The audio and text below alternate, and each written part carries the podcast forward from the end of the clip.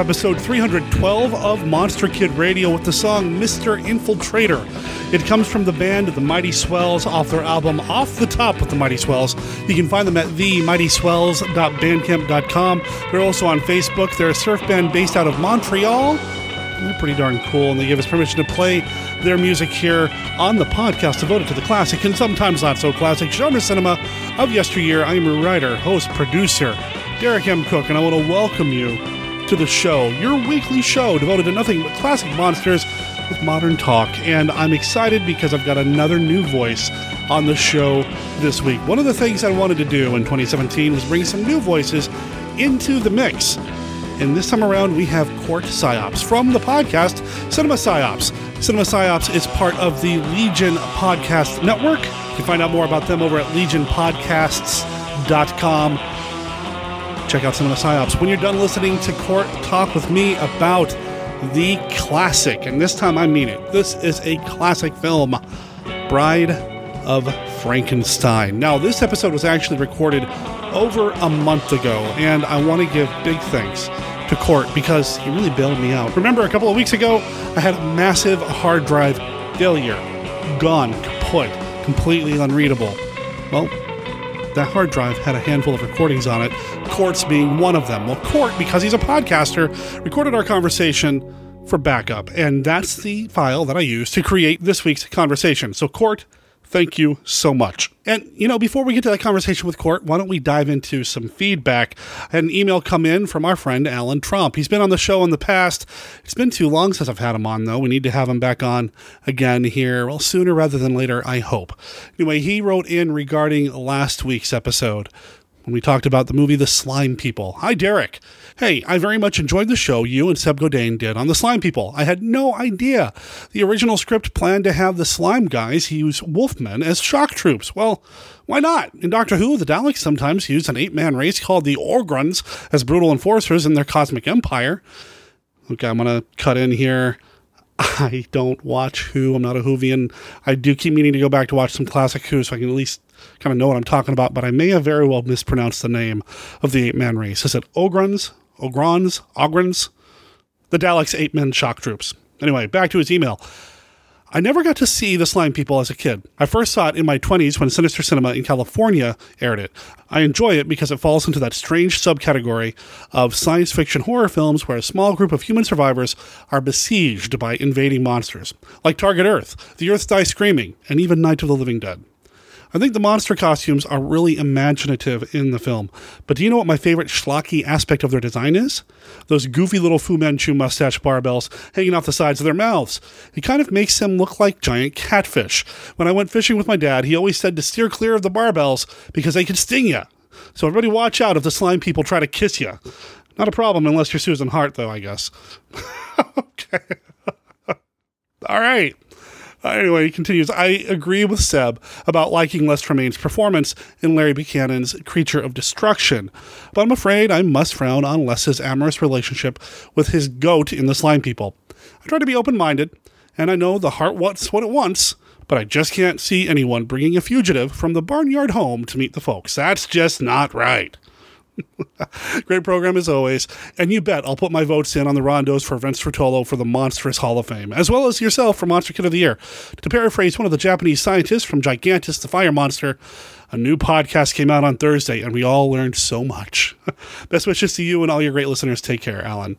I loved having Seb on the show. It was a great time. It was refreshing. Like I said, you know, new voices. I like having new people in the mix, and not to make a huge deal out of it, but Seb's younger than us. You know, he's not part of Generation X, which is what I'm part of, or the baby boomers, which were the original monster kids.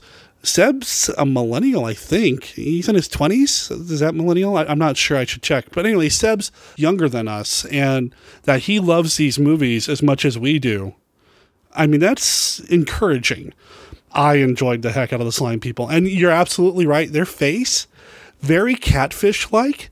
And I like that because, it, again, it gives it that kind of slimy effect. It makes those creatures feel even slimier than they are. Yeah, they look a little moist or whatever, but having that fish like quality on the front of their face with their mouth and all that gives it even more of that kind of muckiness feeling. And man, I dig it. Like I told Seb, I want a whole bunch of action figures of nothing but slime people. I'd cover my desk with those things. It'd be a blast. Thanks for writing in, Alan. And as is typical, whenever Alan writes in, I always say we're going to have him on the show to talk about the Astro Zombies. It will happen. I swear, it will happen sometime this year. Let's get an email from Joe Iden. Joe wrote in and said, Hey Derek, Joe Iden here. Hope all is well with you and MKR. Just wanted to drop you a quick line on a film I just came across but should have seen by now. From 1957, The Land Unknown. I was aware of the film, but for whatever reason, never saw it. I finally did pop it in the DVD player over the weekend. Yes, I did have it on DVD, but I have no excuse for not ever seeing it. Well, I got to tell you how much I thoroughly enjoyed the film. Well written, well acted, and for the time, the effects are really done well. I even went and tried to find out about the cast, crew, and production. Not too much out there, but still pretty interesting. I don't know if you ever covered it on MKR but this is one I'd love to get the MKR stamp of approval for. Great film. I was just wondering if you've ever seen it. I'll bet you have. Take care, Joe Iden. Joe is the man behind the Fandom Radio podcast. Check it out. There's a Podbean page, so Fandom Radio podcast.podbean.com, or look it up in iTunes. He's got a listing there as well. Earlier this month, he reviewed Kong Skull Island movie. He talked about Mighty Joe Young, King Kong vs. He did a whole bunch of Kong stuff leading up to Skull Island, and I enjoyed the episode, so go check that out. Joe, uh, The Land Unknown. Have I seen it? No, I have not. I thought I had. This is one of those ones that I was aware of, but there are so many movies that have these uh, dinosaurs in them, like this, that, that I kind of jumbled them up in my head. And recently I haven't done myself any favors because I've been watching uh, a lot of um, trailer compilation DVDs and watching trailer video shows basically on YouTube and I see trailers for these things and eventually I see these trailers so much my brain starts thinking I've actually seen the film when I really haven't. So no, I haven't seen this movie and you know what? I'm going to put it out there right now publicly. Joe, let's say you and I talk about The Land Unknown on a future episode of Monster Kid Radio. What do you say? Let's make it happen, man. I'll drop you a line by this weekend. You know, and speaking of having people on the show, you know, if you head over to monsterkidradio.net, you can click on where it says be a guest on MKR. There's a little survey there. I ask you to fill out with your name, email address, what topic you might want to talk about, what times and days are best for you, and maybe we'll have you on the show in the future. That'd be fun, don't you think? I'd love to have you on the show. Have you part of the Monster Kid Radio community, family, clubhouse, cabal, something. Anyway, Joe, thank you for writing in. Alan, thank you for writing in. If you want to write in like Joe and Alan, you can do that by emailing monsterkidradio at gmail.com. Of course, we have a voicemail line as well. So if you ever want to call in a voicemail, you can do so by calling 503 479 5657. It's 503 479 5MKR, and I'll put you in the mix. Why don't we go ahead and get to our conversation with Court Psyops about the classic film, Bride of Frankenstein, directed by James Whale. We're going to get to that right after this.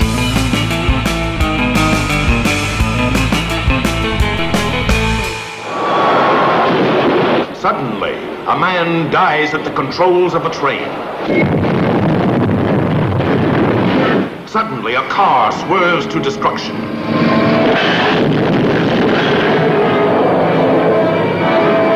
Suddenly, a plane dives to death. The earth dies screaming.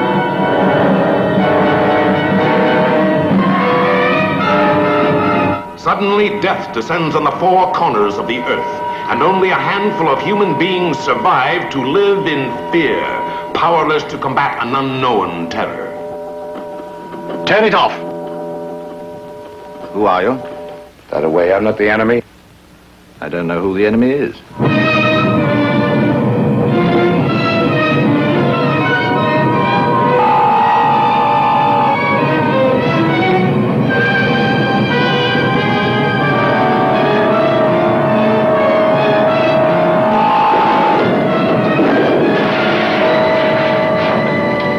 The earth dies screaming, and the robots take over. Starring Willard Parker, Virginia Field, Dennis Price,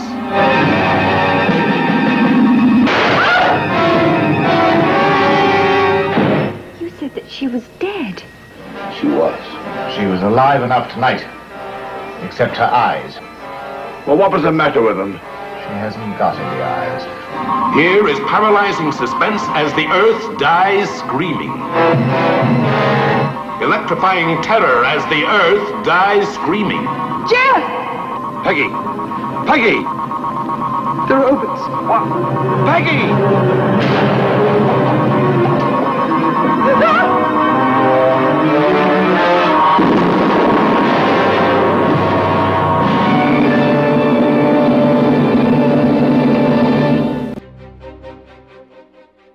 I am Dr. Lee Cushing. Welcome to my Chamber of Horrors. Dr. Cushing's Chamber of Horrors is a serialized monster rally novel in the tradition of the classic Universal and Hammer horror films. It's written by Stephen D. Sullivan, the award winning author of White Zombie, Daikaiju Attack, Manos the Hands of Fate, and the original Chill role playing game. My goal is to recreate the thrills of the Monster versus Monster films that we all love.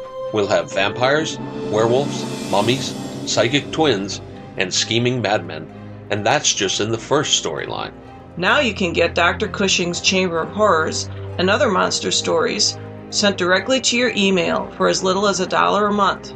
For just $2, you'll get all the chapters in advance, plus bonus stories and other perks. Sign up now at CushingHorrors.com or visit sdsullivan.com for a Patreon link. I do hope you've enjoyed your visit. Please come again. And remember, the chamber is always waiting for its next victim.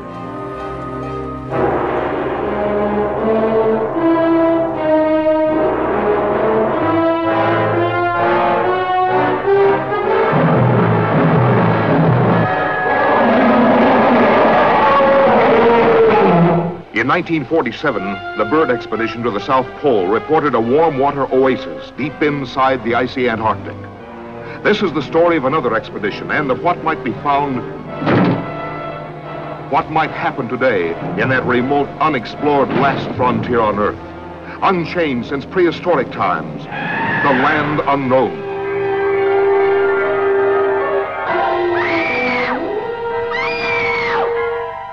Could man have survived in the dinosaur age of mighty monsters?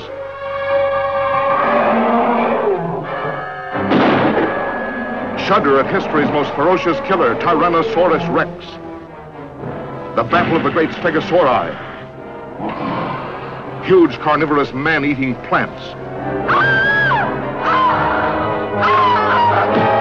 The incredible water monster, Elasmosaurus. we'll never get out of here, Alan. Never, never, never. Stop it, do you hear me? Stop it. This doesn't sound like you. We're not lit yet. That's how I rule them.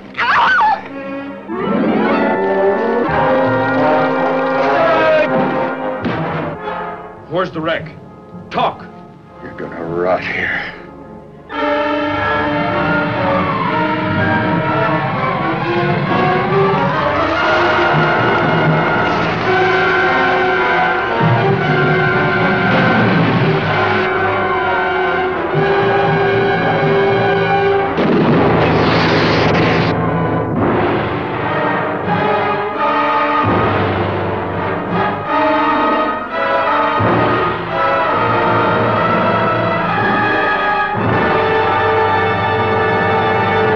Hi, this is Sarah Karloff, and you're listening to Monster Kid Radio.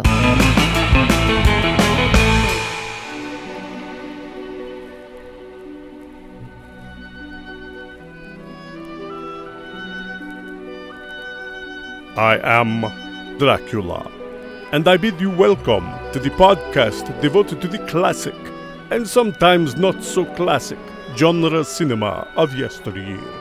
And I offer you this warning. Sometimes Derek and his guests get excited, and they may spoil a movie or two. You know how excited monster kids can get sometimes. If Monster Kid Radio spoils a movie for you, do not come whining to me. I cannot stand whines.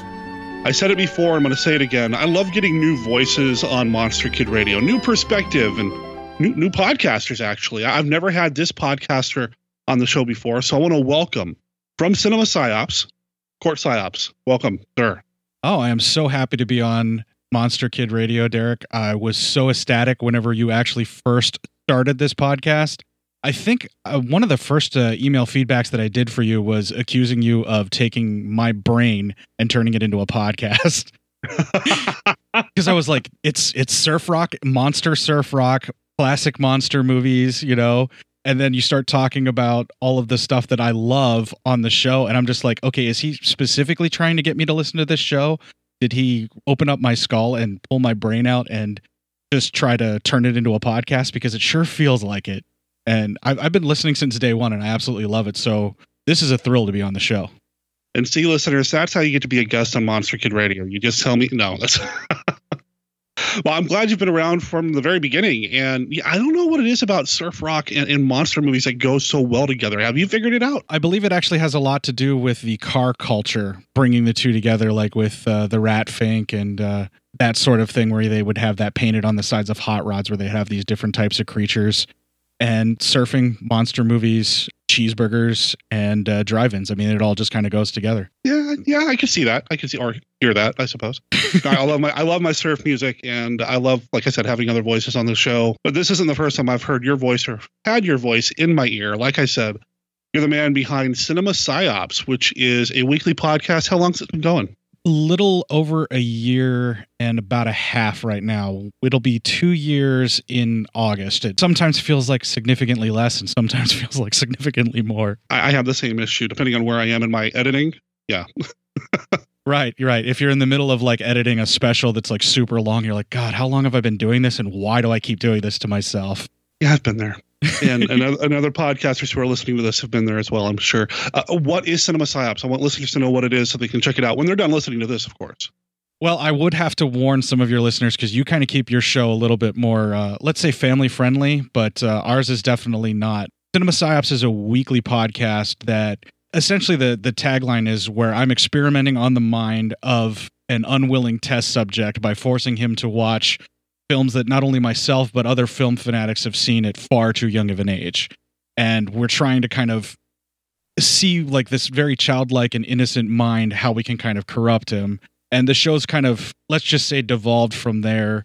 Think like early 90s shock jock sort of radio personalities but instead of talking about the kind of stuff that howard stern would be talking about we're talking mostly about like horror movies and uh, exploitation films and that kind of stuff with that sort of perspective. It's very immature for a mature audience, if you will. So, you know, a lot of naughty, naughty talk going on. But at the same time, I want to look into the films more and kind of delve into some of the meanings behind it and sort of analyze a different perspective on the films than a, like you're just normal, like immature fandoms. So that's kind of where we're coming from with Cinema Psyops we attempt to aspire to more intelligent talk, but we just kind of get delved down into the potty talk a little bit sometimes too. So fair warning, listeners. That's that's what you're going to get. But it's still a fun and enjoyable show, and it sounds great. Before we started recording, Court and I were having a little bit of shop talk, the different kind of equipment and what we're doing to kind of upgrade our systems and, and what we're doing to make our show sound as good as it possibly can. So Court brings that that attention to audio detail to his show. And you also contributed to Monster Kid Radio in the form of dropping some lines for the promo that sometimes gets played on various podcasts. So I appreciate you for that as well. Yeah, I've got a lot of great friends who are actually pretty good at doing impressions of various people. And uh, we had a, a, a, sort of 50s trailer style voice that uh, a friend of mine, Sean, from the now on hiatus Geek Chat Army, did. And then I did my pretty shoddy Peter Lorre impression for you for one of them as well. Prepare for a spine tingling, nerve shattering podcast featuring all your favorite monsters. You won't believe your ears when you listen to Monster Kid Radio. Hear your host, Derek M. Cook, and his ever rotating stable of guests discuss your favorite classic and sometimes not so classic monster movies. Subscribe to Monster Kid Radio through iTunes or Stitcher, or visit monsterkidradio.net before the next weekly episode of Monster Kid Radio. Go through the archives for interviews with Sarah Karloff, Victoria Price, and Joel Hodgson. Listen to the discussions about movies like Creature from the Black Lagoon, Island of Terror, and King Kong. And don't forget convention coverage from Monster Bash and the H.P. Lovecraft Film Festival, Classic Monsters, Modern Talk, and the head of Rondo Hatton. Only on Monster Kids Radio. I love it. I love it. Well, listeners, you, you know, if you've been with the show for a while, you know that we have a little game that we play here on Monster Kid Radio. Every time we bring somebody new to the show, we've got to play a round of the Classic Five. Oh, yay. I've got a deck of cards here. I'd say probably like 50 or 60 cards, and each card has a yes or no, this or that style question on them, all pertaining to classic monster movies. There are no wrong answers, but we're going to go through five of these and hear what Court has to say. Get to know him a little bit better. What, what do you think? Oh, absolutely. I'm excited. I was hoping I'd get to play the Classic Five. Oh, yeah. Every first timer gets to play it. Let me give it one more shuffle here. I've been shuffling the whole time, but all right. Card number one, question number one Hammer Films or Amicus Productions? Ooh, I'm gonna have to go solid Hammer films on this. If I have to choose between the two, it's gonna be Hammer. Yeah, that's pretty much where I, I fall too. So, Larry, if you're listening, Dr. Gangrene, sorry, but I'm Hammer Films as well. I know he loves his Amicus. So, If you gave me more like more choices instead of one or the other, then I would. Uh-huh. If you said like Hammer and Amicus versus something else, then it would definitely be like you know Hamicus, if you will. oh, there you go. There you go. Okay. All right, card number two. What prop from a classic monster movie would you like to own? Oh man. uh the more appropriate answer would be what wouldn't I like to own, right? But uh, yeah, that's true. We, we only have limited space. uh, okay, so I have to narrow it down to one specific thing. These are not the yeah, see they're they're they're supposed to be yes or no, but this is definitely not an easy thing. Um I would definitely definitely like to have the creature from Creature from the Black Lagoon, particularly like the actual suit if it were preserved in some way shape or form like on a mannequin and ready to go. I would love Oh, to wow. have that. I would I would hug it every day. Even though I would be afraid that the oils of my skin would degrade it every time I touched it, I would I would love to have that. It's a beautiful beautiful monster suit. It really is. It's one of the the best. I'm all listeners again. They know. Yeah. you all know. That's my favorite film. So, yeah, Court's slowly becoming one of my favorites. Okay, here we go. Card number three. Edward Van Sloan as Dr. Helsing, Dr. Waldman, or Dr. Mueller. Oh man, again. I know, right? I'm gonna go with Dr. Helsing. I'm gonna take him as Dr. Helsing. Okay. Yeah. So the, the classic. Yeah, because I, I can't I, I I can't separate him from Helsing in my mind as much as I can the other ones as easily. And that was my first inclination was to jump on Helsing, so I'm just gonna go with that. Okay. All right, fair enough. I am Dracula.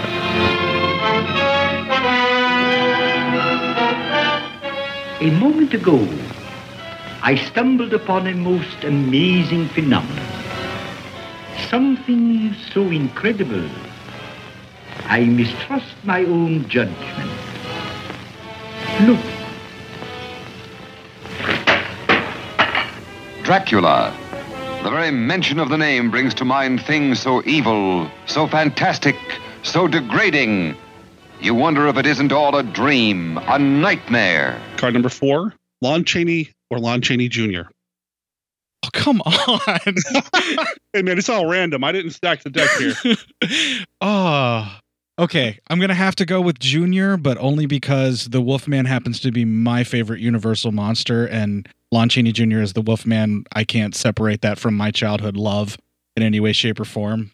But that's so unfair. That was such a Sophie's choice. I feel like I betrayed both of the Chaneys right there, having to choose. if it helps, I don't think either one of them are listening right now. So Oh, yeah, fair enough. but in my mind, I'm still heartbroken having to choose. okay, okay. All right, final card. Here we go. Oh, another universal style question. House of Dracula or House of Frankenstein? House of Frankenstein, definitely. Yeah, it really is a superior film. I'm, I'm going to agree with you there. But uh, but there's no wrong answers. If people like House of Dracula, good on you. I mean, I like it too, but House of Frankenstein just feels better. I watched it more as a kid and I loved it more, and it's my second favorite monster mashup after Frankenstein meets the Wolfman, and it just the two go together really, really well. You can watch them back to back and really have a great time. That's true. They do kind of bleed into each other rather well. Well, that was the classic five. How do you feel? A little, little sad I had to choose between the two Chaneys, but other than that, I think I did okay. Well, the next time we have you on, we'll play it again because I am working on a new deck, new questions coming, so we can keep the fun going with the Classic Five and make people make terrible decisions and choices, uh, picking one over the other. That's that's going to continue to happen. So, thanks for playing, sir. Oh, there was a blast. Now, we didn't just have you here to talk about the Classic Five, and and I'm glad we talked about your podcast, but we're here to talk about a movie.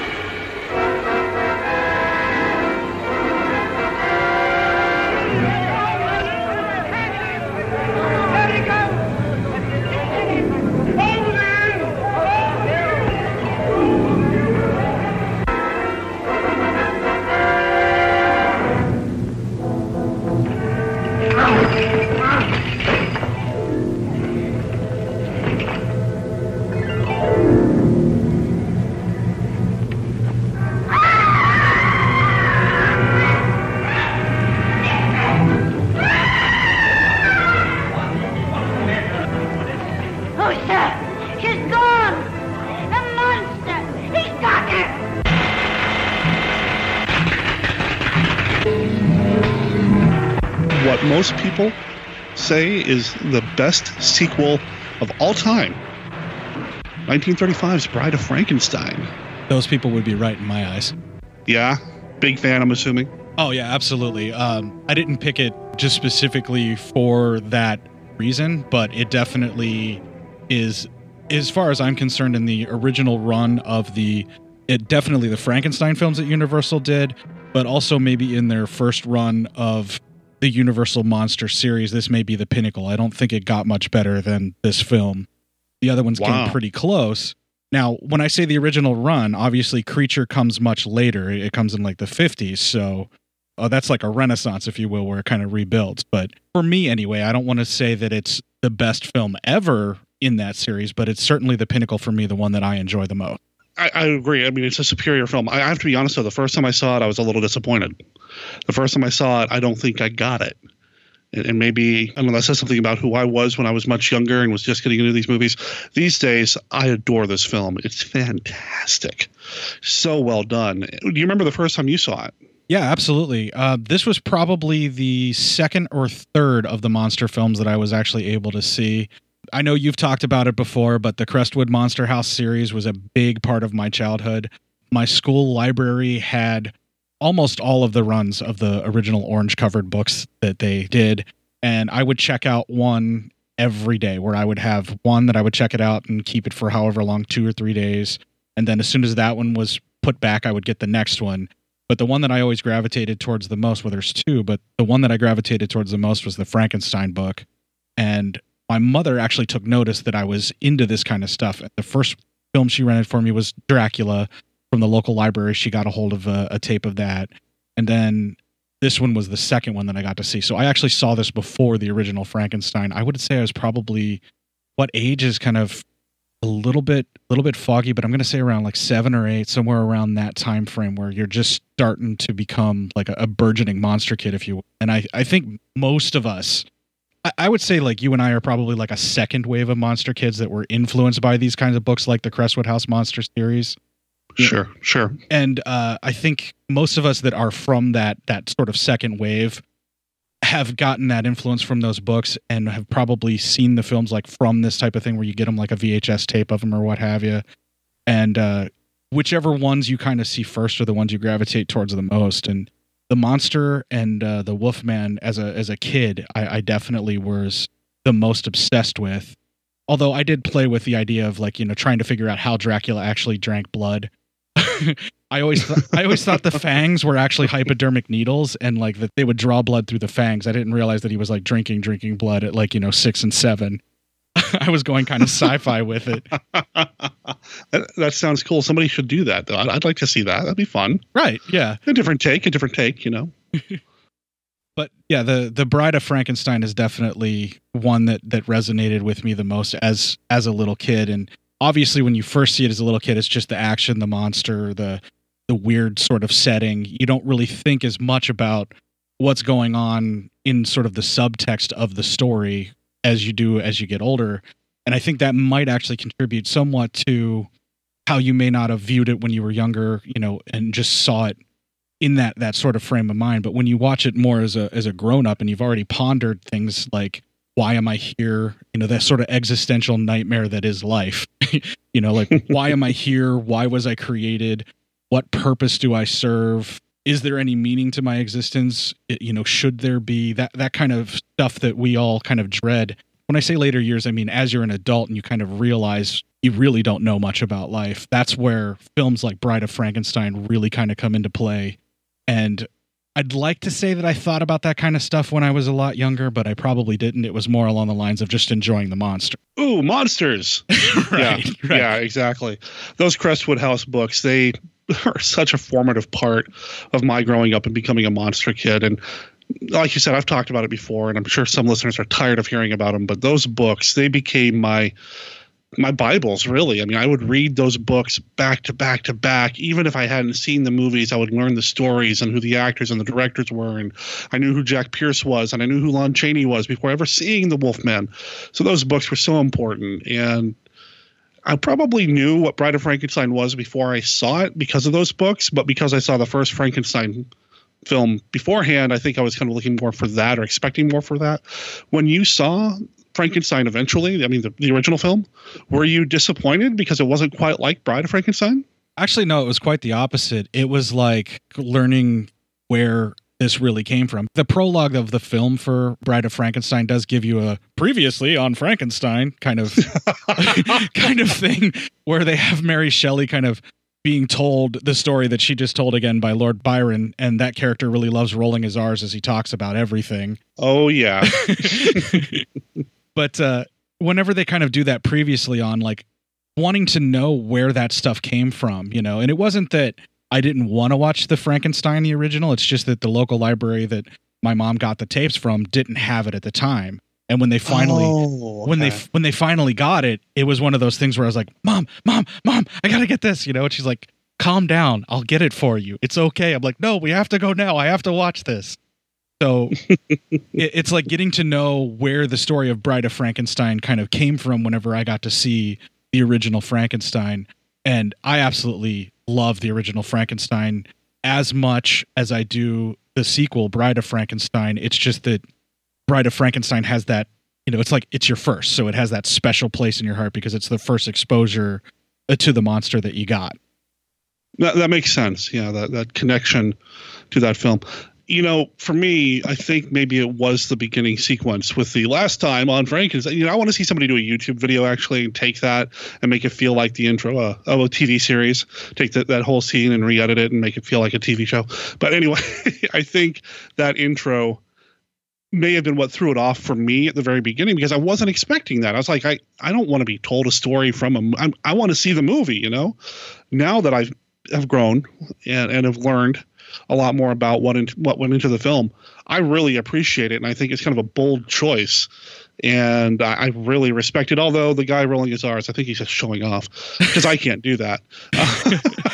I can do it, but it's atrocious and it seems a little bit uh, gauche whenever I try. So I'm I'm just going to back off on that one and not even attempt to to do what he's doing there. That's why I haven't bothered to try to learn how to speak Spanish, even though I've got all those Rosetta Stone software, because I just can't roll my R's. Anyway, uh, I really appreciate that opening bit and just see the, I don't know where the monster came from in, in this stylized version of the of the true story of how these stories came about. I did appreciate that quite a bit. I, I think the direction is stronger through the entire film. I mean, the first film you know, it's early in the monster wave. I'm not sure if it's the first film Whale did for Universal, but it's pretty early in his career as well. And, you know, the Laemmles had a little bit more control, I suppose, with their fingers more in the films. And and when Whale came back to do Bride, it's it's more Whale than the previous film. You, you, some of the weird wackiness that Whale would bring to a project. In the past, I've described these two films or compared them to like Tim Burton's first two Batman movies, whereas the first one feels very studio, and then the second one they're like, okay, well you did a good job, so uh, there you go, have fun, and he just goes all out. Right. The original Frankenstein is the first, at least in the monster series, that Whale did. And then he went on to do like the Old Dark House and the Invisible Man. Now they wanted to do a sequel to Frankenstein immediately because this was like, I believe there was like a documentary on uh, one of the monster collection discs where one of the people refer to it as the Jaws of its day, if you will. Like it was a blockbuster before they knew what blockbusters were. Sure. And whenever Frankenstein became the huge hit that it it did, and they were trying to get Bride of Frankenstein off the ground. I mean, in the meantime, he ended up doing the Old Dark House and the Invisible Man, and you can kind of see in the Old Dark House and the Invisible Man where James Whale is being able to inject some of his sort of dark and sort of twisted black humor, if you will, where he he throws in a few things that as particularly more so in the Invisible Man than the Old Dark House. And by the time you get to Bride of Frankenstein, he had already developed enough of a name for himself and had, I think, enough money coming in to where, you know, the old adage of Hollywood, it doesn't matter who you are as long as you are a star and you're creating hits and making the studio money, they're going to let you run with it.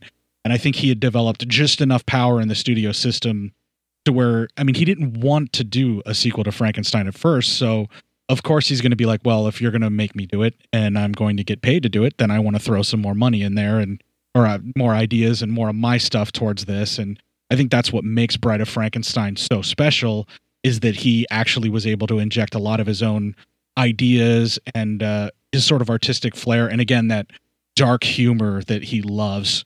And and that's probably why Una O'Connor is featured so prominently in this film because apparently he thought she was the funniest thing on the face of this earth.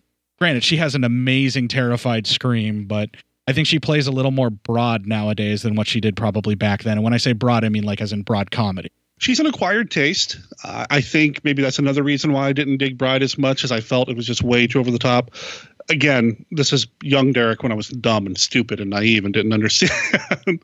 uh, but now I, I, appreciate that. I appreciate her more in this than The Invisible Man, but I do appreciate that.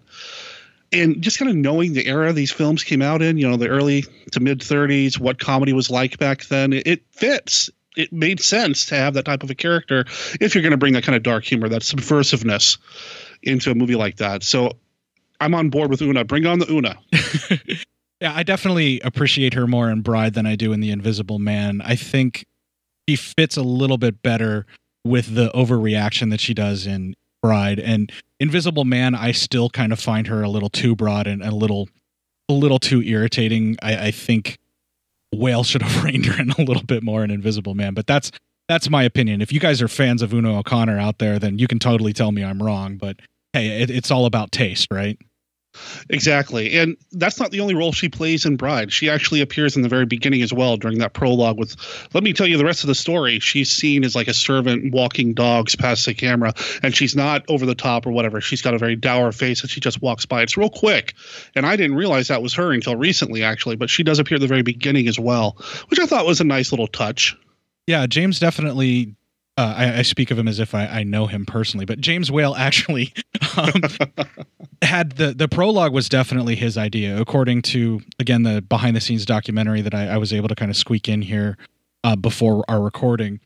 That he pushed for that prologue. He wanted to have the Mary Shelley stuff, and more importantly, it was his decision to have Elsa Lanchester actually play Mary Shelley in that and so I guess it was so you could kind of give her a credit so that she could be known for all of her hard work as the bride because being done up in even though it was minimal monster makeup but she was wrapped up like a mummy for a good portion of the film too which I'm sure was not comfortable. I think he just kind of wanted to give some of the actors that were in the prologue a little bit more recognition and give them a, a show of their talents, if you will. And I, I know that, it's been it's also been uh, shown like in uh, the Gods and Monsters film that was about James Whale's uh, later years that has some flashbacks to this sort of thing.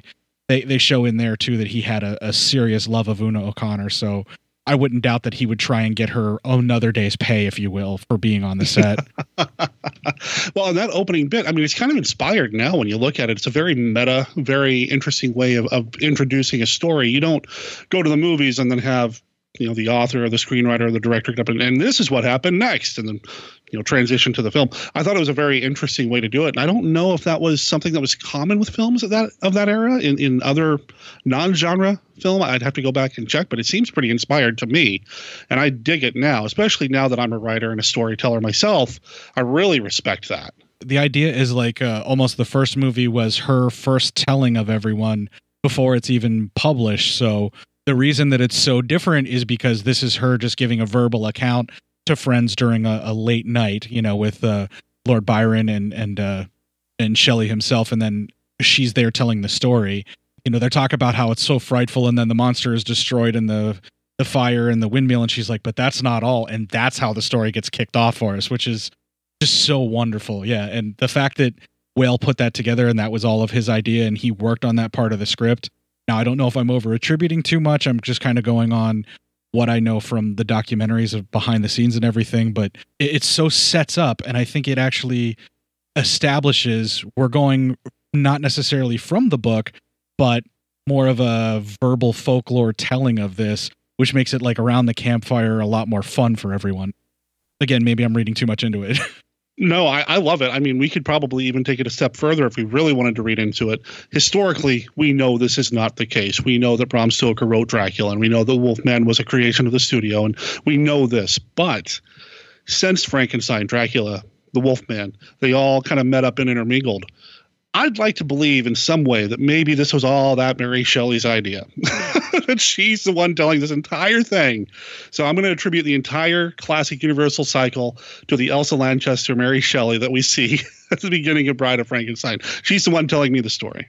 Oh, I like that where she's spinning off all of these tales to these two guys that are just so mesmerized that someone so lovely could have such dark and twisted thoughts and that what was it? Bland and beautiful brow i think he says or something along those lines. Well, that's that's a compliment? I don't understand. Yeah and then like later on they they get a little too grabby with her and end up making her poke herself with the the needle and uh, she bleeds a little bit. And then of course because she's a lady she has to get all swoony because a little bit of blood showed up. How, i don't know how that works but okay.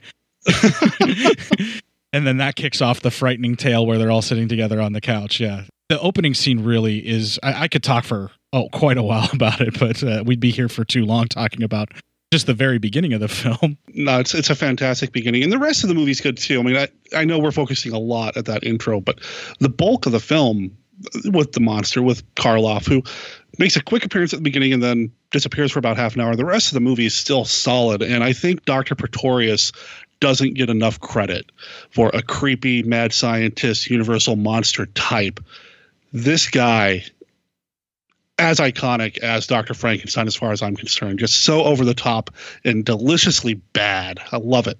Oh, and he's got probably the greatest Monster Man intro of all time, where the fiance or, or new bride of the actual bride of Frankenstein, if you will, where she's right. she's talking to Henry and she's like, you know, the specter of death is in this room, and she's slowly but surely like being driven mad and and almost uh I don't I hate to use the term hysterics in in reference to a female, but I don't know how else to refer to what is happening there because I would say that about a male actor that was acting like that where she's just laughing maniacally and pointing out that the specter of death is here and it's there and then she points directly and right before she kind of collapses on Henry's lap while he's in bed she points directly at the camera and us and then she says he's here! And that's when we hear the knock of Pretorius and he's lit like a classic monster where the light is all coming from underneath him casting long shadows from that amazing set of eyebrows that that actor has.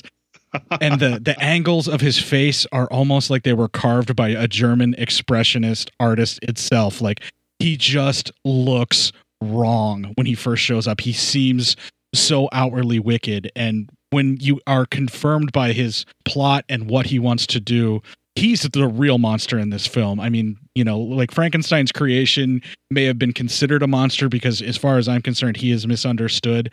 But Pretorius is manipulative. Well, he even accredits himself to being like a devil from that little mini creation uh, that he made of the devil that looks like him, as far as he's concerned. Like he's wicked and he loves being so the choices that he's made they're dark. You know he's a he's got a dark background a twisted background. When we learn about how he was driven out of the college or the university because he knew too much well what does that mean? You know there, there's a lot of things here that that makes this character so for me iconic. I love his intro when he comes into the bedroom with frankenstein. The disdain that he has on his face as he's driving the woman out of the room so that he can have a private conversation with colin clive. Just the look on his face is enough to kill somebody. It's just this this loathing that he brings without even saying anything. I mean i think that's a testament to ernest thesiger as an actor.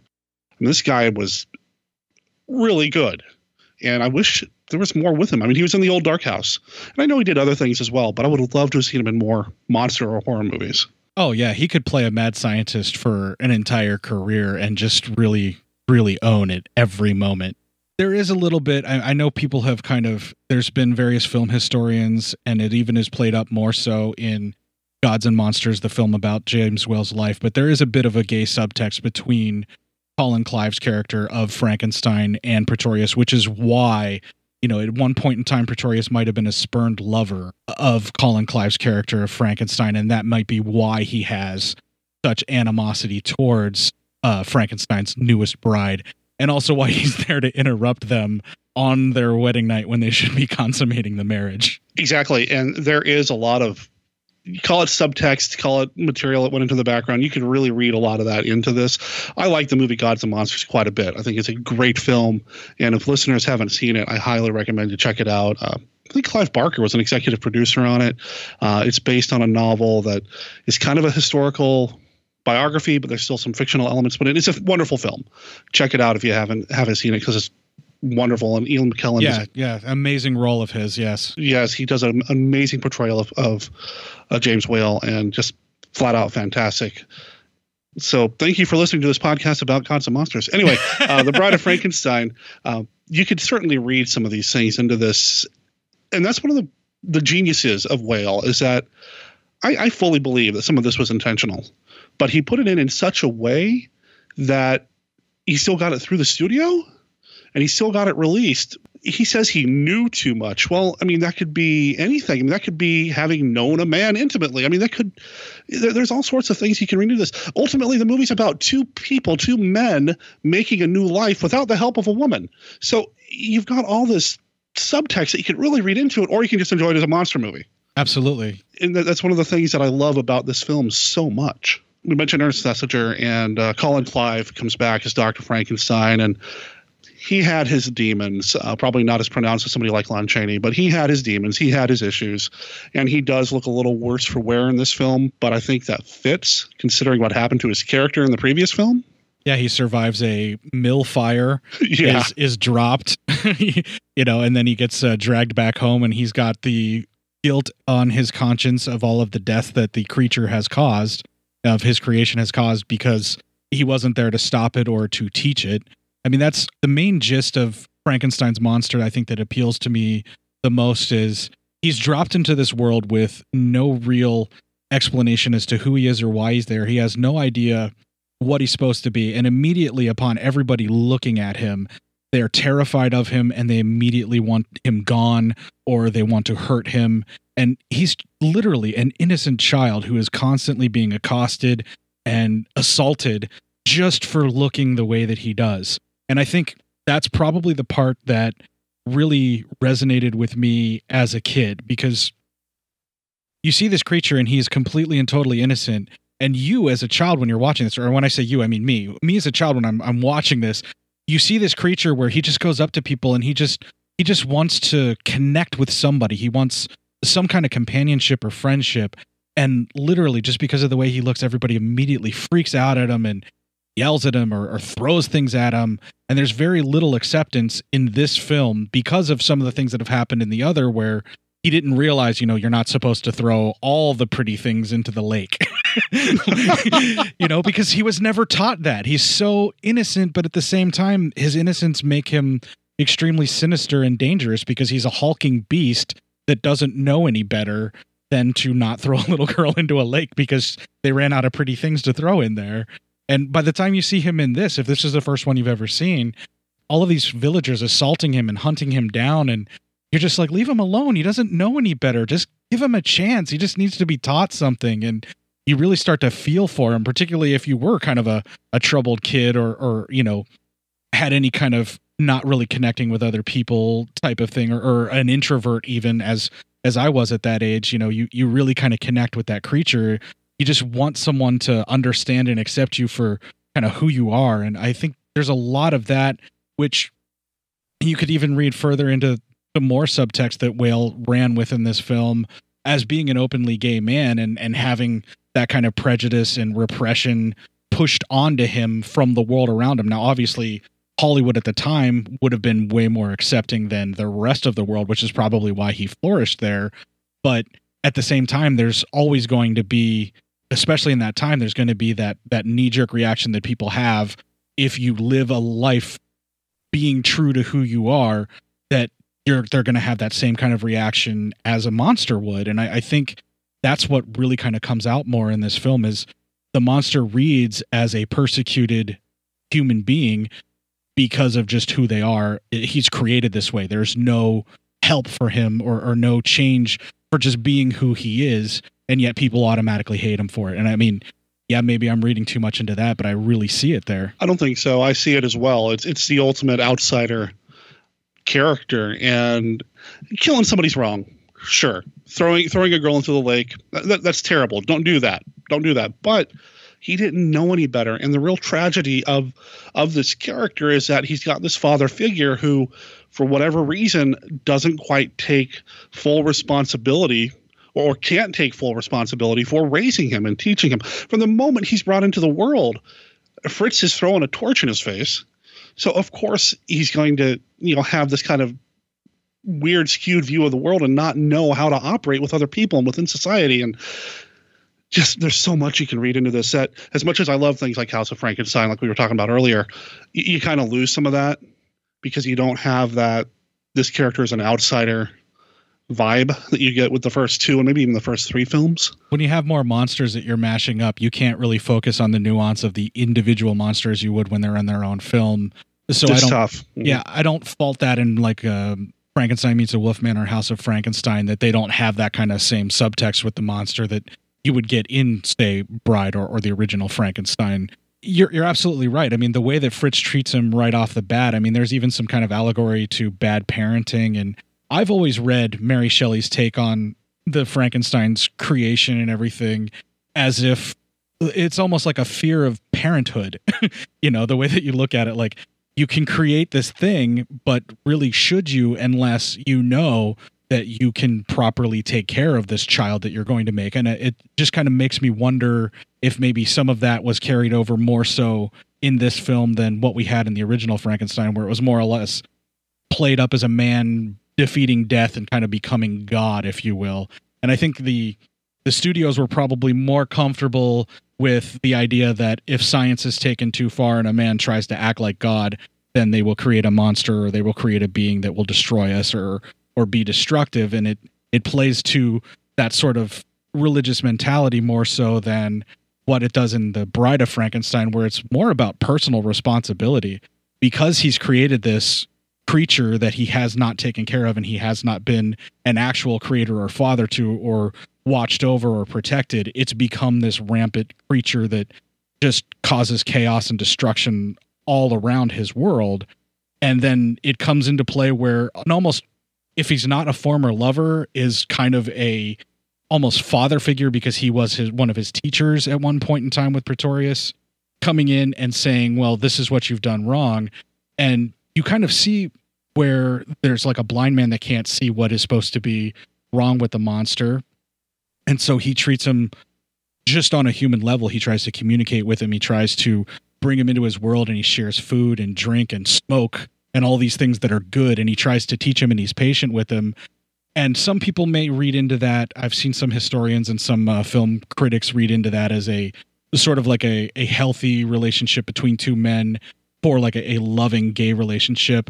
I look at it more for me personally as this is a father figure that this this character the the creature has never had. And he's there teaching him all of these things that he's never had the chance to even learn before. And when he actually gets this kind of mentor he actually has a chance that he could be happy he could be peaceful. But then you have that gay subtext coming in again where he has someone that will help him along the way but then the villagers come in and immediately accost him for being who he is and are, are after him again and he has to run and it just ruins everything. I mean there's a lot of stuff. We could probably talk for hours about each of these little these little vignettes that that have this kind of subtext to it. And whether it was intentionally put in on James Whale's behalf or developed in such a way that it was nurtured like that whether we intend our art to be interpreted that way like if, if our intention is actually there or not it sort of seeps in like our own fears our own thoughts our own emotions sort of seep into the art that we create. So whether he meant for this stuff to be there as representative there or we're reading into it now that doesn't really quite matter because once you create an art piece whether it's a painting or a film or whatever your intentions and how they are interpreted are completely separate because people will always find various things that they'll project over your art once it's done that you really have no control over but at the same time might even make you change your perspective on well maybe that was there and i did it subconsciously Yeah, as artists, as writers, as storytellers, filmmakers, painters, whatever, we're all influenced by what's around us and then what we've experienced. So all that's going to find its way in one way or the other. And once that art is released into the world, like you said, you don't have control over that anymore. It's you know up to somebody else to interpret and and you might have had a particular point that you were trying to make with this piece, but if somebody else finds another point, it's just as valid. The scene with the blind man, I mean, he literally breaks bread with the monster. And that sequence, honestly, I, I, think is probably the most affecting sequence of the entire film for me because he's finally found somebody. He's told that being alone is bad. So there's the seeds of, you know, I've got to have a companion being planted here. And the way that whole bit ends is so tragic. and, and so heartbreaking for the monster. I mean, we're feeling bad for Frankenstein's monster here in a way that I don't think I felt bad for him through well his entire Universal cycle. It's just such a moving moment for me. And of course, it's brilliantly parodied by Young Frankenstein. That whole bit. I can't think about this sequence without thinking about what happens in Young Frankenstein with, you know, setting the thumb on fire and such. So maybe there's that why I enjoy it too. But I actually can't think of uh, this film with the portrayal of Una O'Connor as Minnie without thinking of Florence Anderson doing Frau Blucher. yeah. Like you just you see it like it's so there's so many set she's even dressed up the same which is why i mean young frankenstein works so perfectly as a parody because it lovingly parodies the whole of the frankenstein series in one film so beautifully. There's a reason why Young Frankenstein is brought up in various conversations and books and documentaries when talking about the other more serious monster movies, uh, the Frankenstein movies from Universal, because it, it has that loving tribute to these films. And yeah, it pokes fun at it, but never at the expense of the films themselves, which I really appreciate and respect. You you said something a little bit ago about, you know, parenting and and I don't know if Whale was aware of this or the screenwriters were aware of this, but Mary Shelley's uh, childhood was different. Uh, it was a little strained at times because her mother died shortly after she was born. So for a little while, she didn't have a mother. And her father sometimes was in debt quite a bit. And things were just a little rough at times for her. So I'm wondering how much of that may have kind of seeped its way into again we were talking about with artists and such might have seeped its way into her narrative and her story telling with frankenstein and if any of that carried over to the films i'd have to do some more research darn but about this to, to, find out i'd like to know more i don't really know that much about mary shelley to be honest outside of what i've gathered from various documentaries i know more about stoker and some of the others but i'd be curious to learn if any of that was either intentional or if other people are seeing that do you know much about shelley at all i'm assuming you've read the original novel yeah i've i've read it it's been quite quite some time since i've i have read it but it, like I said, uh, the most of what I got was just my interpretation of what it felt like as I was reading it at the time. I haven't really done a lot of research past reading the book itself. And I'm not the type to kind of go back and learn more about the creators of the things that I love. I do occasionally, but not like others who will delve in and just do a lot of research and do the behind the scenes stuff. I like to have the things that I love speak for themselves as is more. So I don't I don't do a lot of that kind of research. I'll do like not as much as others. Like there's folks that come on your show that know so much that are so knowledgeable about you know they, they could tell you probably everything about james whale's life and i i only know the the precursory things that i've kind of learned just from watching the films and you know reading a few things here and there i don't dig anywhere near that deep i like having those people on because they make my show feel a lot smarter than a lot more smart than I, I, probably would make it sound on my own. So I appreciate all those guys coming in. But I also like the personal attachments to these stories, and and I I kind of straddle the line. I, I like to know the background, but ultimately it's about what the art conveys to me and what what I'm able to find in it and how it affects and changes me. And I think this film, of all the classic monsters, as much as I love Creature from the Black Lagoon is my favorite film, I think this one is probably the most affecting of the entire Universal cycle. I'm silently shaking my head, which is great for a podcasting format as you're saying that. actually had that moment yesterday. I was recording uh, with Kyle Yount over at the Kaiju Cast, and he was saying these things, and I did the exact same thing. I'm just nodding along, and then about five minutes in, I realized this is great podcasting. I'm just nodding here silently, and nobody can. yeah, absolutely. And where I was speaking of, like the Wolfman is my favorite Universal monster. This film had the greatest effect on me, even as young as I had seen it. Like, while I may not have realized some of the parables, if you will, that were being taught to me through this film, I kind of realized that it really did shape my perspective on people as a whole, where, you know, just because something appears to be a monster or appears to be wicked or appears to be something that you should fear, you should also learn more about it and let it express who it is and not necessarily have that knee jerk reaction of, well, that thing looks terrifying. And I, I think it gives you sympathy for not only Frankenstein's monster, but it gives you sympathy for the outsiders and the others. And it, it gives you an idea of maybe I should give this being a chance because it deserves love and respect, just like I would want for myself. And, and I think that's one of the main takeaways that you can get from this film. Bride of the Mon- or Bride of Frankenstein is because uh, yeah, Okay, Bride of the Monster is a completely different film. yeah, no- okay. no, yeah, I know. I'm, but I, I think you can kind of get that that takeaway from this film that whenever you are encountering something that you normally would appre- like look at as a monster, there is a living, breathing, thinking being there that deserves somewhat of the same kind of love and respect that you would hope for yourself. Uh, That's a, a great takeaway from this film. Of course, you can enjoy it just because it's a monster movie too, and, and it's a very well done film. But there's so much to to read into it and take from it, and and use it to apply to your own life.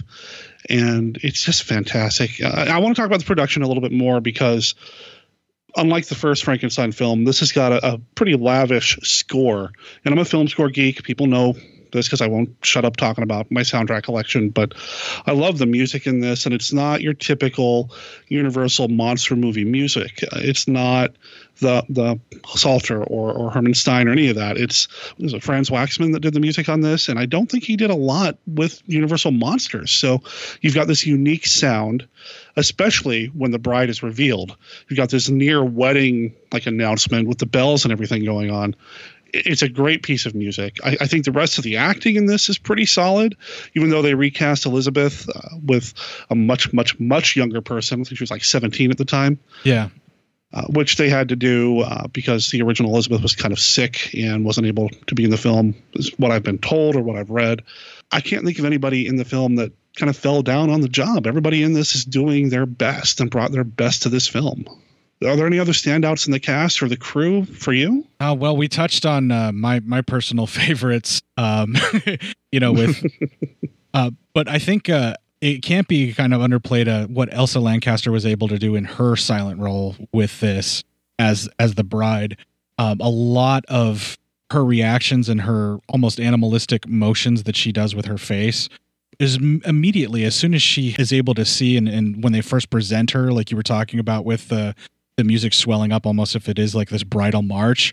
The way that she's looking around the world is like this confused being. It's it's almost like a a being that was kept in captivity for ever and is seeing sunshine and you know the open air and and a place where they could roam free for like the first time in their life. Like the way that she's looking around like very confused and trying to take it all in. And then obviously oh, for our poor creature she has that same reaction where she's terrified of of the monster as well and screams every time that they're they're together pretty much now her her performance is fantastic. She based that on swans, from what I understand. That, that she and her husband. Charles Laughton, yeah, kind of based some of that on watching these swans, these birds, and I think that that works so well. It gives us this unhuman, near alien like portrayal of what this thing is, and man, so good. yeah we That's the definitely best kind of podcasting, right? We're just like, oh, movie's great. Yeah, it's great. Okay, yeah, it's really great. Yeah. Well, yeah, that's that's basically one of the things that's great about Monster Kid Radio because if you bring somebody on here that's going to just belittle the film, then why even talk to them? That's true. That's true. No, I want to celebrate all of these movies, and and this one definitely deserves celebration. I love that she's in the movie for how long as the bride? Just a few minutes. Oh, she yeah, has no dialogue I mean, outside of the hissing. Yet she has become just as iconic a monster in that original run of Universal films as Frankenstein, as the Wolfman, as Dracula. Yeah, she's on screen for so little time. She's become this iconic figure, the only female in the mix.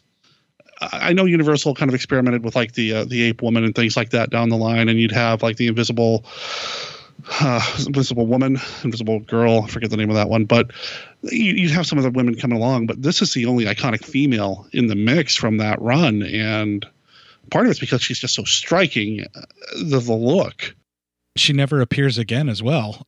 right? Yeah, but she's there, and that's that. And they did this beauty makeup on top of the stitches and the sutures underneath the neck, neck which you barely see. She's just gorgeous. And then, of course, I've got my mummy thing, so wrapping bad and good. But you know, that's that's more about me. Your own mummy issues.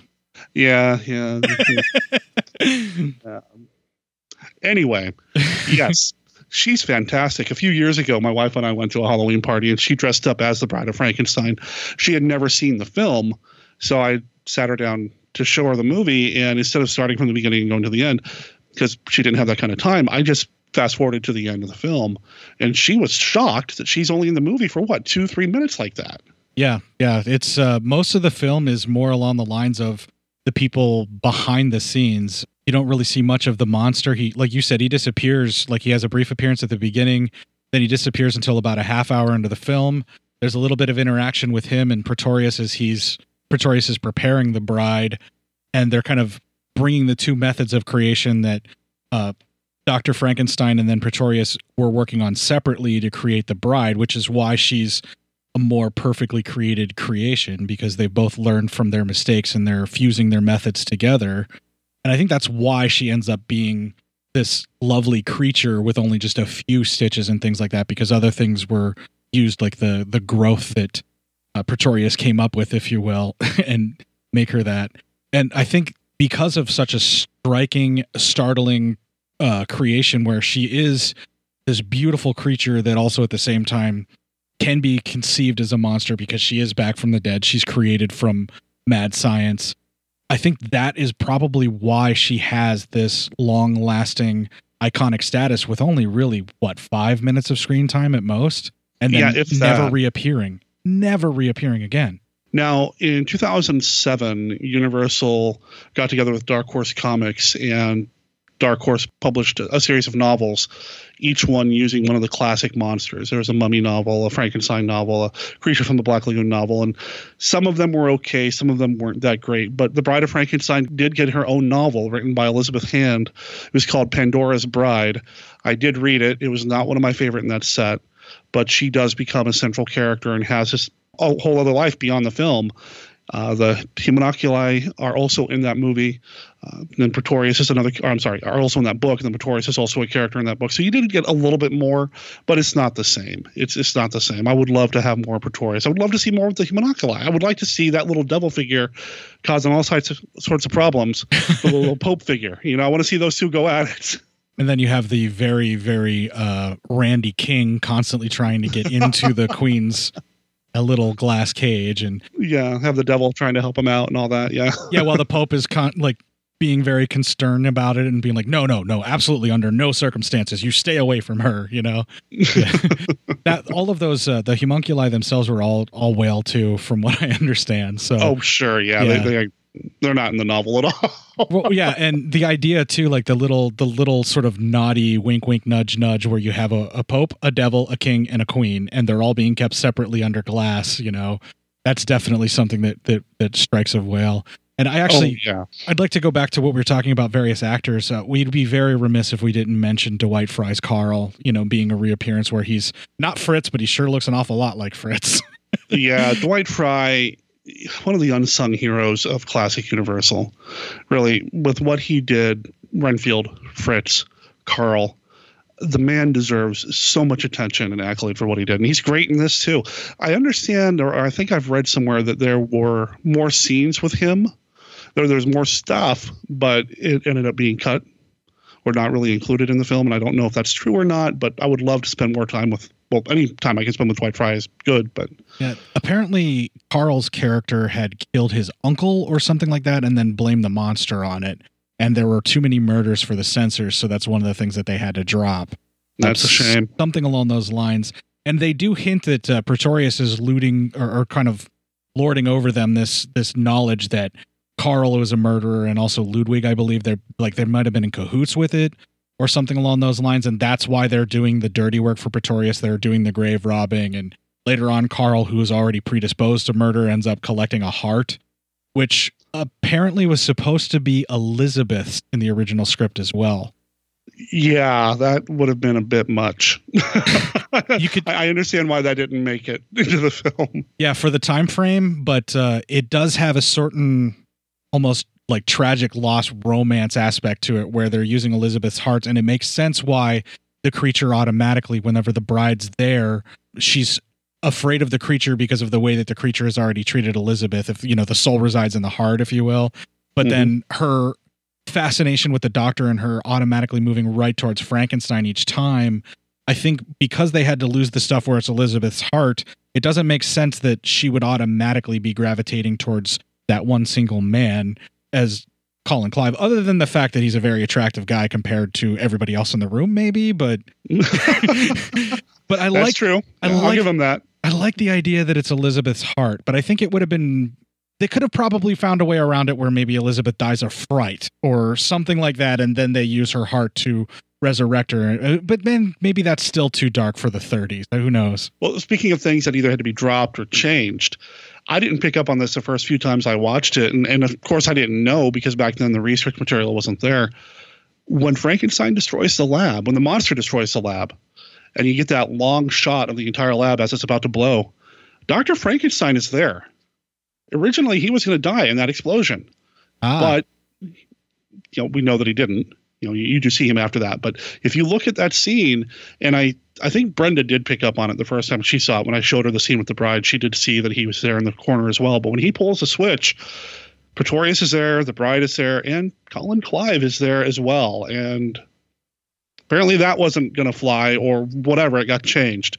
But I thought that was an interesting thing to see as well. And I, I don't know why that was changed. I'd, I'd have to go back and research again. Darn. But um, You know, I've never really noticed that because I always, always, I was always focused on the disappointment that you know the monster at the last minute changes his mind and yells, "Go! You, you belong! You know, live. We belong dead!" And right before he throws that switch, you know, Yeah, it's kind of like an insert shot too, the way they did it. So I don't know if they went back in and did it or what. Well, it certainly feels like work because I mean it cuts right in and it's like tight on his face, you know, and and it, it frames him in such a way where it just feels like an insert shot where they're like, well, how do we explain that he's out of the room when we're showing the explosion with him slightly in the room? Right. I, I mean, I hope I didn't ruin the shot for anybody who hasn't seen it, but it, it is there and it's interesting. So uh, the look of the monster does change a little bit between the first film and this one. Part of it's because Karloff is able to eat. Uh, he can afford good meals, but he also had the, the dental bridge taken out of his mouth. And if you look at the first film, he's got that kind of hollow cheek where he took that bridge out so his, his cheek would kind of sink in and then Pierce would highlight it with some more shadows and some more darker makeup. But in this one, he kept the dental bridge in because ultimately he would speak and he would need that in order to be understood. So he does have a more full face eventually that sunken cheek would kind of evolve into a beauty mark, you know, in later Frankenstein films. The rest of it, though, I mean, the makeup I feel like is pretty spot on and makes sense. Got the burn marks and all that from the fire. I love the way he looks. I mean, he, to me, this is probably the best, the most iconic the monster looks for me. When I think of the monster, this is the monster I think of.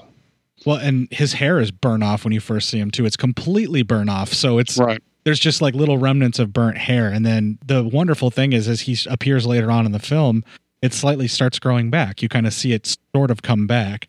And having the hair be removed reveals some more of the clamps and various other things when they change the makeup because they added a few clamps along the what is it the left side or the it's the left side because there was that one large clamp in the original and then there's like two smaller ones and some other things that they added in in this version and i think the bride version of frankenstein like the bride of frankenstein's version of this monster is probably the one that's the most iconic where they got the most shots of. And it's the same as i think the most famous shot of the bride uh, by herself was just a production still of elsa lanchester in makeup sitting in like the mary shelley uh, set where they're talking at the beginning where she has her head tilted back. I mean that's the most iconic shot of her that i i, I can think of Yeah, it's it's a beauty pose. It's not a monster pose. It's a beauty pose. He just happens to have the monster makeup on, and it's uh, maybe this says something about me, but that's beautiful. Well, it, it's a, a beautiful image. Well, it says something about me that that's the picture of her that I chose to get as a tattoo. So, oh wow, okay, yeah, I have uh my whole life actually has a, a Bride of Frankenstein and Frankenstein's monster motif going, and and we can get into that a little bit later. But I have a Basil Gogos design of the monster on the inside of my right forearm, and on the outside I have that pose of her, uh, that photo as a as a tattoo, but using some of Basil Gogos's color palette, if you will, whenever he paints her. So I kind of made a I had a hybrid with my tattoo artist there, and that's the bottom part of my arm is those two. Wow. I wear my heart on my sleeve, Derek. wow. Hey, you know what? There's nothing wrong with that, man. Monster Kid, wear it proud. Wear it proud. so this film has definitely kind of been with you then for quite a while. I mean, you've got tattoos. How else has it impacted you? You think? Well, my actual bride in in real life, if you will, we were out uh, shopping for Halloween one day, right before we were getting ready to be married. It was probably just a few months uh, before, and uh, we went through some various decorations and sort of a more uh, sort of a craft shop, you know, and they had those uh, sort of porcelain figurines that you could build your own Halloween town, if you will. Sure, sure. Well, they have this one where it's the bride and the monster sitting on a swing set that's animated and it lights up. And the, she's holding some flowers and they're sitting on a swing set and they're looking totally in love and it's very cutesy. And I walked past it and I saw it moving back and forth and I pointed it to my wife and I said, Wouldn't this be great if this was our cake topper? This thing is so cool. And I totally expected her to do the typical thing and be like, no, not at all. That's a horrible idea. Why would we ever do that? But instead, confirming that I have chosen the right person to be my wife, her eyes lit up. She looked at me and she goes, That's perfect. It's wonderful. We should totally do that.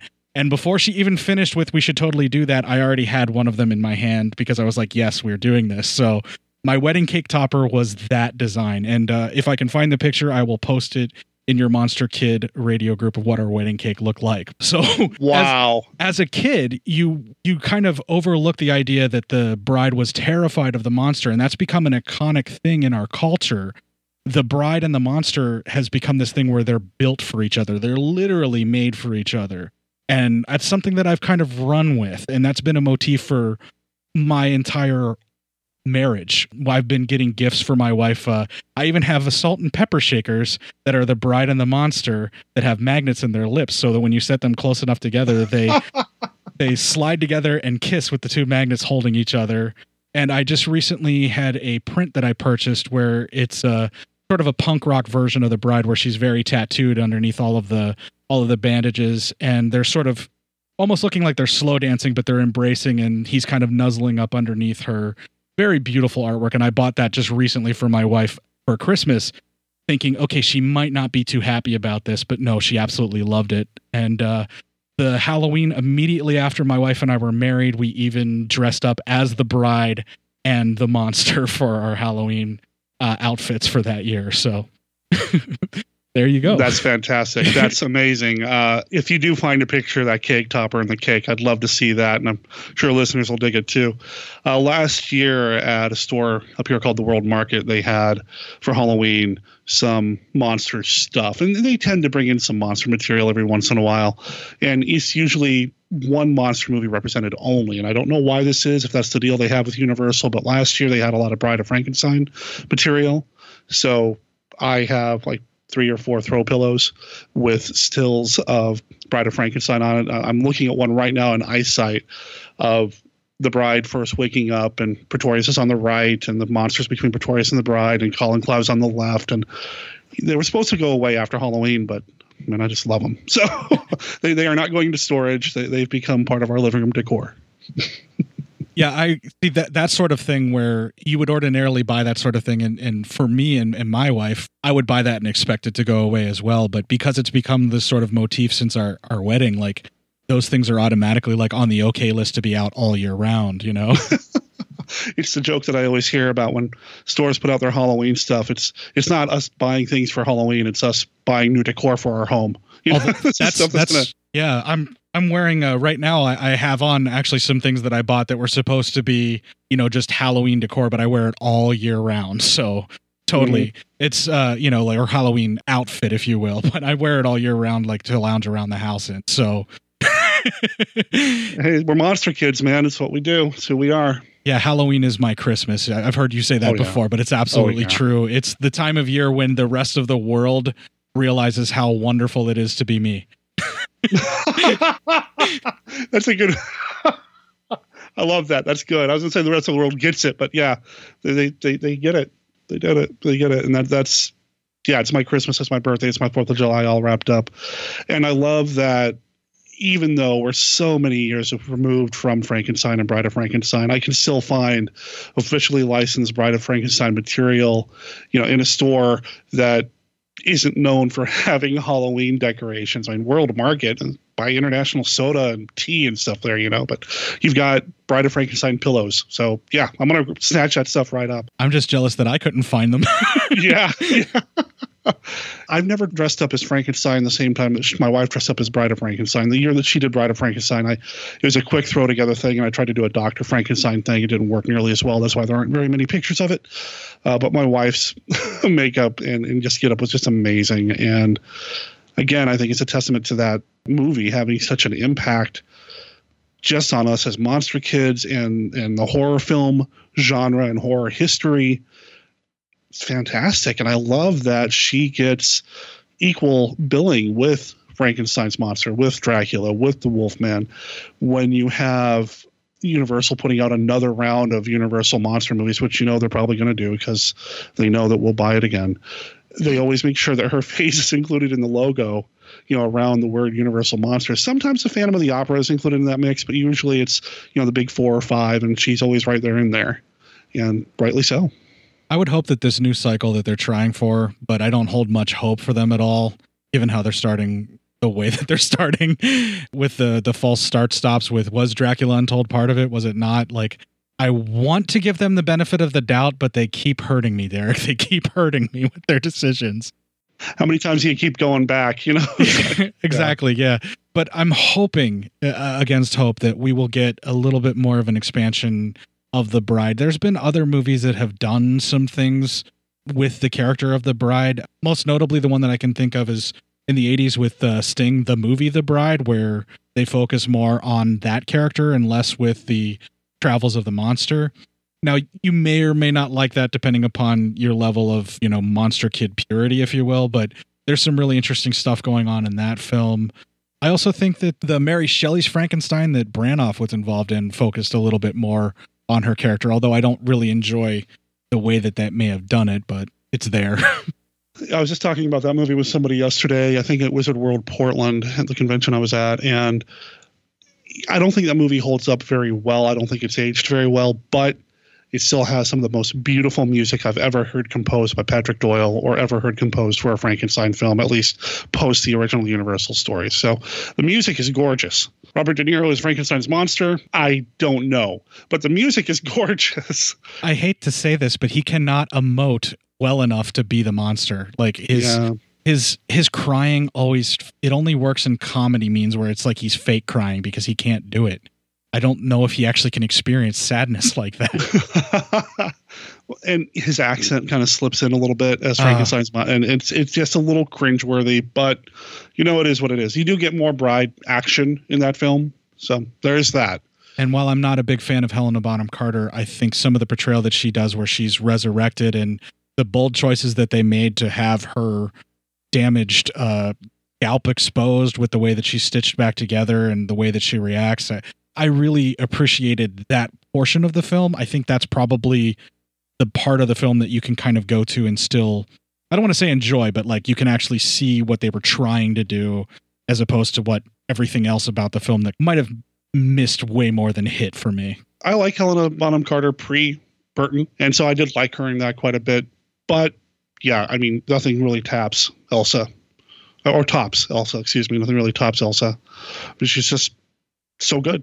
And it's unfortunate she didn't do more uh, genre work. I mean, I know she had one heck of a career, and I think she even turned up in an episode of The Night Gallery at one point. But yeah, she didn't do a lot of genre stuff, which I mean, good for her. I mean, she's clearly a successful actress in other ways, but I would have loved to have her in more stuff. And not just because I think she's pretty. Well, we were talking about it, but like, you know, we mentioned it before. She has maybe five minutes, if I'm being generous, of screen time.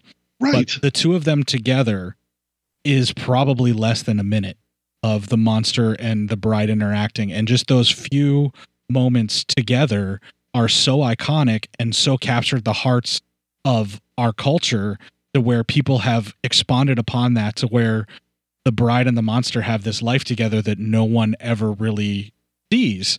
We just kind of create this idea that, hey, they were made for each other, and we've all kind of run with that. And there's been other incarnations that you see that with like uh, various like cartoons or monster mashup things where there's always like even the Hotel Transylvania, you always have the bride and the monster are together and they might have some kids or whatever. You know, there's always this thing where they end up together. I think we really want to see that, you know, two people that were literally made for each other out of out of dead bodies to be happy together. I think we want to create that happy ending that may not necessarily be there in the film.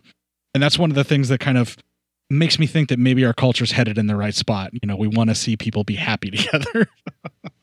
Even if they're monsters. Especially if they're monsters, because monsters need love too, man. That's right. That's right. I think that's a nice way to kind of end our conversation here. The monsters need love. That's Absolutely. what this movie's about. Mhm. I like that. Is, is there anything else you'd like to say about the film before we, we start wrapping up? No, no, I'm I'm definitely good. This has been an amazing conversation. I've really enjoyed it. Hey, I've had a blast. And again, listeners, check out Court's podcast. Again, keep in mind the, slight difference in terms of rating, uh, whether or not there's the explicit tag or not, but it's still a fun conversation that he has with his people over there. And the, the audio, the production is top notch. So go check out Cinema Psyops. And it's a Podbean podcast. Is that the best place to find it? It is currently on Podbean, but we actually have just been accepted into the Legion podcast. We're now part of the podcast network that is the Legion podcast. Oh, okay. So I'm migrating everything over there, but you can still find it on Podbean, but you're going to find us on the Legion podcast website, and I'm going to move our iTunes feed and everything over. It's just a matter of a year's and a half's worth of back material of every week being released. So we're talking about 80 episodes now that has to be migrated over and, and re set up before I completely migrate the feed. But you can find it both places currently, but uh, we're moving towards Legion Podcast. I'm not familiar with the Legion podcast. It's kind of a network with a bunch of, yeah, hey, I'm looking at that right now. Holy cow, there's a lot of shows there. Yes, I actually have been interacting with all of them to where I was like the the outsider kid that maybe had like a little rough upbringing that you know hung around this family because they fed him and and treated him well, and then they finally got to the point where they're like, "Look, buddy." You're here all the time anyway. Why don't you just move into the house and, and hang out with the family and become a member? So, you know, Bo over there adopted us, and now we are a member of that Legion podcast family. Right on. I Should check some of these out. I'm familiar with some of the na- shows here, but not all of them. That's I highly recommend all. I love every show that's on that network. So I, I can highly recommend it because they're great people and they're great casts. So yeah, check it out. Legion Podcast is great. yeah, legionpodcasts.com. Uh, I'll make sure there's a link in the show notes to this episode, of course, so people can go check that out as well and check out Cinema Psyops and apparently a good another 15 or so of podcasts to check out. So go check those out as well. Court, we're going to have to have you back on. I, I think we need to have you back. Besides, we got a second deck of the Classic Five to play. So Anytime, Derek, you just let me know. I'll be waiting. Huge thanks to Court for a couple of different reasons. Like I said at the top of the show, he really bailed us out by having a copy of this recording that I could use to make this episode. So thank you for making that happen, Court. I appreciate it. And thanks for being part of the show. Listeners, you can check him out again. Go over to legionpodcasts.com and you can find a link to Cinema Psyops right there alongside other genre movie podcasts. Let them know that you heard about him here on Monster Kid Radio. Court will have you back on the show down the line.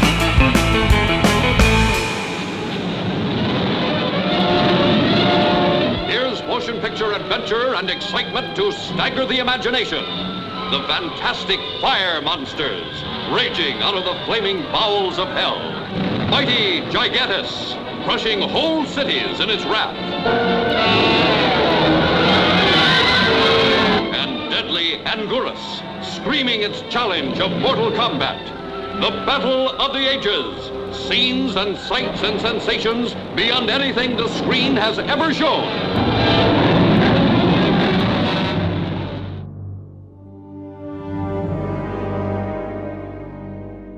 C3PO, Loki, Mace Windu, Dr. Bruce Banner, Captain Rex, Venom, Princess Leia, Jean Grey, Darth Maul, Nick Fury, Grand Moff Tarkin, Captain America, Lando Calrissian, Cyclops. What do all these characters have in common?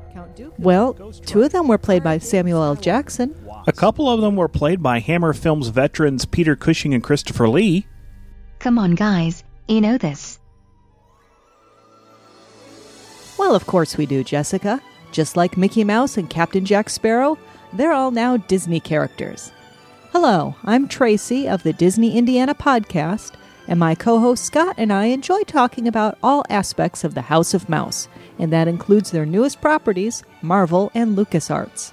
We also talk about Disney resorts, the cruise line, theme parks, and whatever else Mickey has to offer. which includes movies, Imagineering, video games, and collectibles. You'll never know what we'll decide to talk about. So check us out at www.disneyindiana.com or do a search for the Disney Indiana podcast on iTunes because now we've got a lot more to talk about. And don't forget about those other quote unquote Disney characters like, well, Sully, Fozzie Bear, Buzz Lightyear, Link Hogthrob, Doug, Janice, Merida, Pepe, Bruce, Ralph the dog, Wally, Dr. The Disney Bunsen Indiana Honeydew. podcast. Even after five years, we're still miles away from the nearest Main Street, USA. We're not listed on the map, but you can join us at www.disneyindiana.com. It's coming! From the deep, dark recesses of the mind of Mel Brooks. I love him. Young Frankenstein.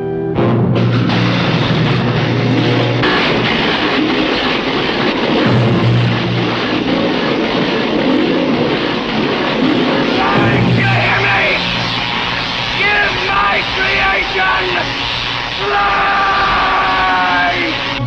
Sky means business. Young Frankenstein. Oh dear, nothing left. What shall we throw in now? Starring Gene Wilder as Dr. Frankenstein. That's Frankenstein. But what about your grandfather's work, sir? My grandfather's work was doo-doo! Peter Boyle as the monster. Wow! Marty Feldman as Igor. My grandfather used to work for your grandfather. I'm sure we'll get along splendidly. Oh, sorry. Cloris Leachman as Frau Blucher. You played that music in the middle of the night? Yes! To get us into the laboratory. Yes! And it was you who left my grandfather's book out for me to find. Yes! So that I would... Yes!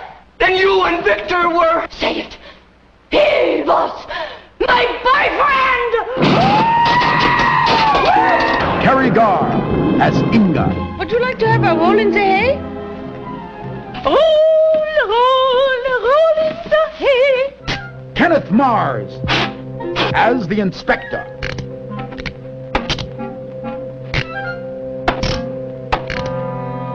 And Madeline Kahn as Elizabeth. Where am I? Calm down. What are you going to do to me? I'm not afraid of you. Listen, I, I'm, I have to be back by 11.30. I'm expecting a very important call. Kill the monster! Storm my castle! And See Mel Brooks' Young Frankenstein. Yes, I think we could all use a good laugh. But don't see it alone. Don't miss Young Frankenstein, personally directed by Mel Blazing Saddles Brooks, in black and white. No offense. If we're friends on Facebook, or you follow Monster Kid Radio, the page, or you've joined the Monster Kid Radio group, you might have seen that I've posted a link to a survey. I'm doing the first ever Monster Kid Radio listener survey. And the reason for this is two, threefold. Are many reasons for it, really. Bottom line is, as much as I love doing Monster Kid Radio for myself, I know that you are making a commitment of your time and energy by spending time listening to the show and, and being part of the audience and, and in some cases, part of the Monster Kid Radio family by being a guest on the show or, or that sort of thing. I love it. I love that we have some community building here, and I want to make Monster Kid Radio best serve you guys and gals. Now, I'm not handing the reins to the show over to you guys and gals completely. There are some things that I'm going to do on this show that I love doing, and, and I do it for me, but I also want to do the podcast for you too as well. So if you head over to tinyurl.com slash MKR survey. It's going to take you to a Google form that's just going to ask you some basics, like how long have you listened to the show? How'd you first hear about it? Have you ever recommended it? What do you like about the show and what don't you like about the show? Don't hold back. Talk about me like I'm not in the room. There's not a place for you to put your name and email address, so I'm not going to hold grudges or anything like that. Like I said, I just want to make the show better moving forward, and I know I can do that with your help.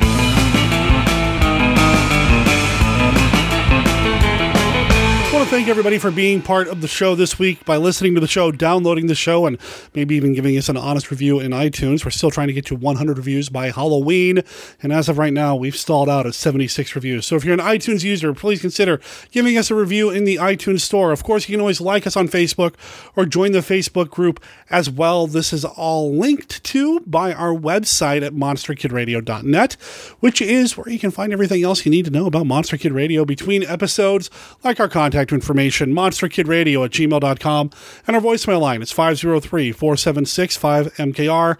That's 503 4795 657. I'll make sure there's a link to the Rondo Awards. You know, you can still vote in the Rondos this year. The Rondo Hatton Classic Horror Awards is a combination of the Oscars, the Emmys, uh, whatever it is they give stunt people, uh, the blue ribbon you get at the state fair. I mean, it's everything to us monster kids. And the ballot this year is packed with all kinds of great monster goodness. Of course, I'd appreciate your support for Monster Kid Radio. We are nominated for Best Multimedia this year.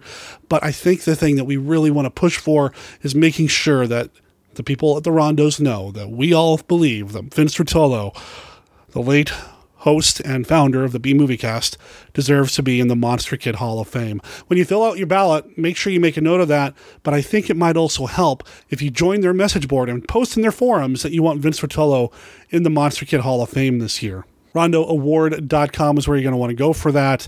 And like I said, I appreciate your support, but please, let's see what we can do about getting Vince in the Hall of Fame. There's still a few days left to help fund Seb Godin's movie Like Lycanimator over on Indiegogo. I'll make sure there's a link to that. There's going to be a link to Joe Iden's Fandom Radio podcast. Over on the left, we have a section of special thanks for people who are supporting Monster Kid Radio at the AIP level or higher through Patreon. And shout out to Charles for becoming a new patron of the show. If you want to become a patron of Monster Kid Radio, well, there's a place for you to click to do that as well. Basically, I make it really hard to not be able to find anything that you need to know about Monster Kid Radio or what we do, either on our website, our Facebook page. We even have a Twitter page that I don't do much with, but I'm there. So we're easy to find online. So if you can't wait until next week for some Monster Kid Radio goodness, well, we're not that far away. Next week on the show, we are going to go into the 70s when I have Scott Morris back on the show. It's been a little while for Scott. Scott is, well, a dear friend of mine. A podcast legend. He's one of the fine folks behind the Disney Indiana podcast. When we were doing 1951 Downplays, he was my co host over there, and he's a big fan of the 1977 film The Car.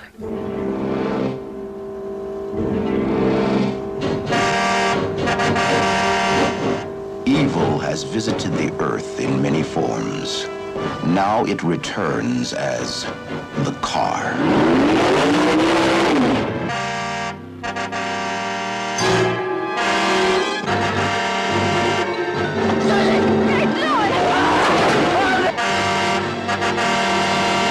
There was no driver in the car.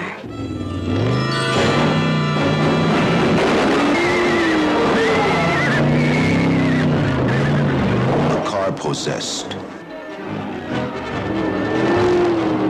I know why he didn't go into the cemetery. The ground was hallowed.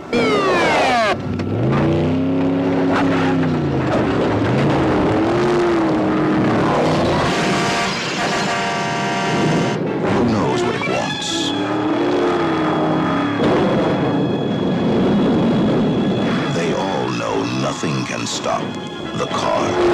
This is Wade. We can't let him through no matter what. Stay in close. You'll have to stop.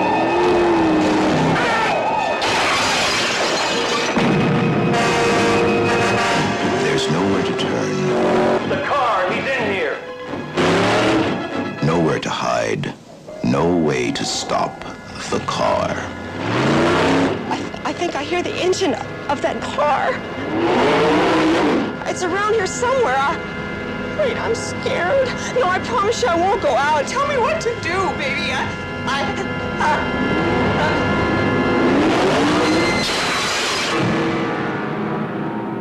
uh. What evil force drives the car?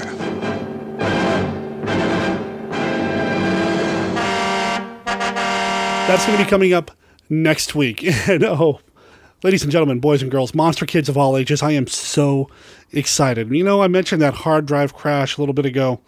Well, Tom Doffel, my own personal cyber Dr. Frankenstein, was it Dr. Cyber Frankenstein?